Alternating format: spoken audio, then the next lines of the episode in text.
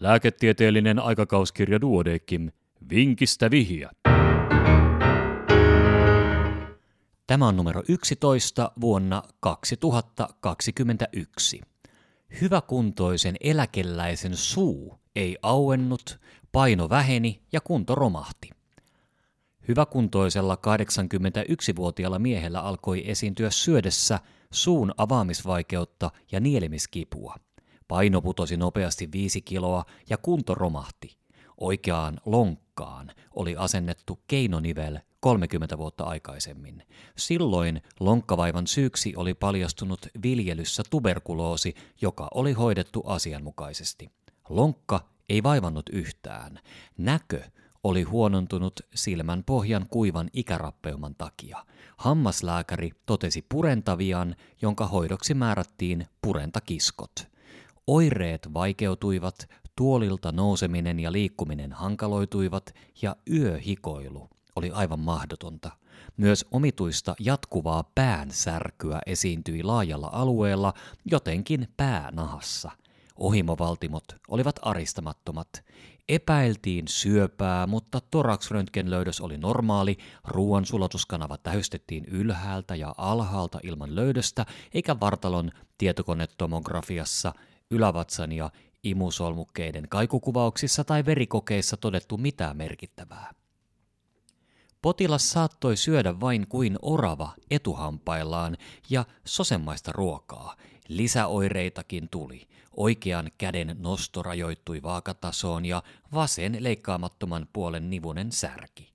Oikealla puolella todettiin jäätynyt olkapää, olan ja vasemman lonkan röntgenkuvat olivat normaaleja. Jäätynyt olkapää tuskin kuitenkaan aiheutti näin rajuja oireita.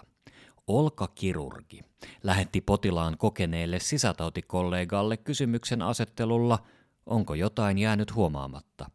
Sisätautikollega lähetti potilaan yliopistosairaalan infektiopoliklinikkaan. Perustutkimuksissa hemoglobiinipitoisuus oli 117, lasko 32, leukosyyttimäärä 8,1 ja CRP 13. Lukuisan määrän käsikirurgille mitä ihmeellisempiä vasta-aine ynnä muita kokeita, tulokset olivat normaaleja. Mikä tutkimus paljasti syyn potilaan huonoon kuntoon ja ratkaisu seuraa hetken kuluttua.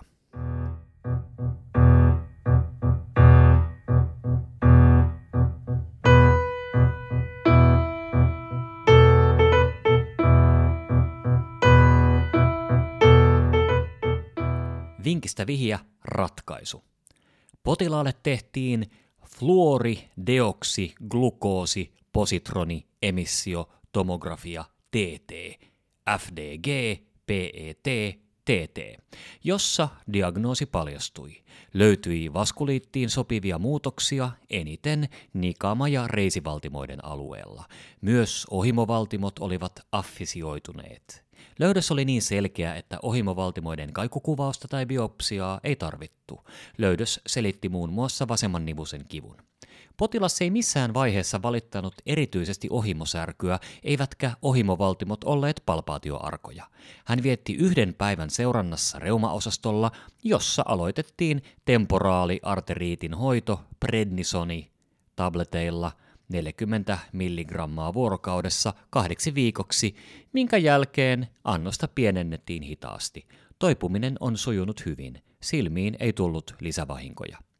Temporaaliarteriitti on jättisoluarteriitti, suurten ja keskikokoisten valtimoiden seinämän tulehdus, joka useimmiten kohdistuu ulompaan kaulavaltimoon ja sisemmän kaulavaltimon kallon ulkoisiin haaroihin. Se on hoitamattomana vakavasti näköä uhkaava sairaus. Tauti on harvinainen, mutta Suomessa sairastuu siihen kuitenkin yli 150 ihmistä vuodessa, enemmistö heistä naisia. Oireita ovat yleiskunnon heikkeneminen, kuumeilu, voimakas ohimokipu, näköhäiriöt, voimattomuus, masennus, ruokahaluttomuus ja laihtuminen. Temporaaliarteriitin yhteydessä päänahka on usein arka. Tavallinen ja luonteenomainen oire on pureskeltaessa tuntuva kipu pureskeluun tarvittavissa lihaksissa eli leukaklaudikaatio. Tulehduksen aikana voi esiintyä myös öisin pahenevaa päänsärkyä ja yöhikoilua. Puolella potilaista esiintyy polymyalgia reumatikaa. Laboratoriokokeissa lasko- ja CRP-pitoisuus ovat usein suurentuneet. Oikeaan diagnoosiin viittaavia oireita oli potilaallamme runsaasti. Harvinainen tauti ei kuitenkaan tullut mieleen, varsinkin kun lääkärikoulusta muistui vain ohimovaltimoiden kova aristus, jota potilaallamme ei sitten ollutkaan. Omakannasta kuitenkin löytyi tieto, että geriatri oli jo neljä kuukautta aiemmin todennut matomaiset aristamattomat ohimovaltimot. Silloin CRP-pitoisuus oli ollut 77. Hoidoksi oli määrätty prednisonia 20 mg päivässä pienenevin annoksin noin kuukaudeksi. Tätä potilas ei ollut muistanut kertoa lainkaan. Ja tämänkertaisen vinkin olivat kirjoittaneet Martti Vastamäki ja Hannu Väänänen Ortonilta.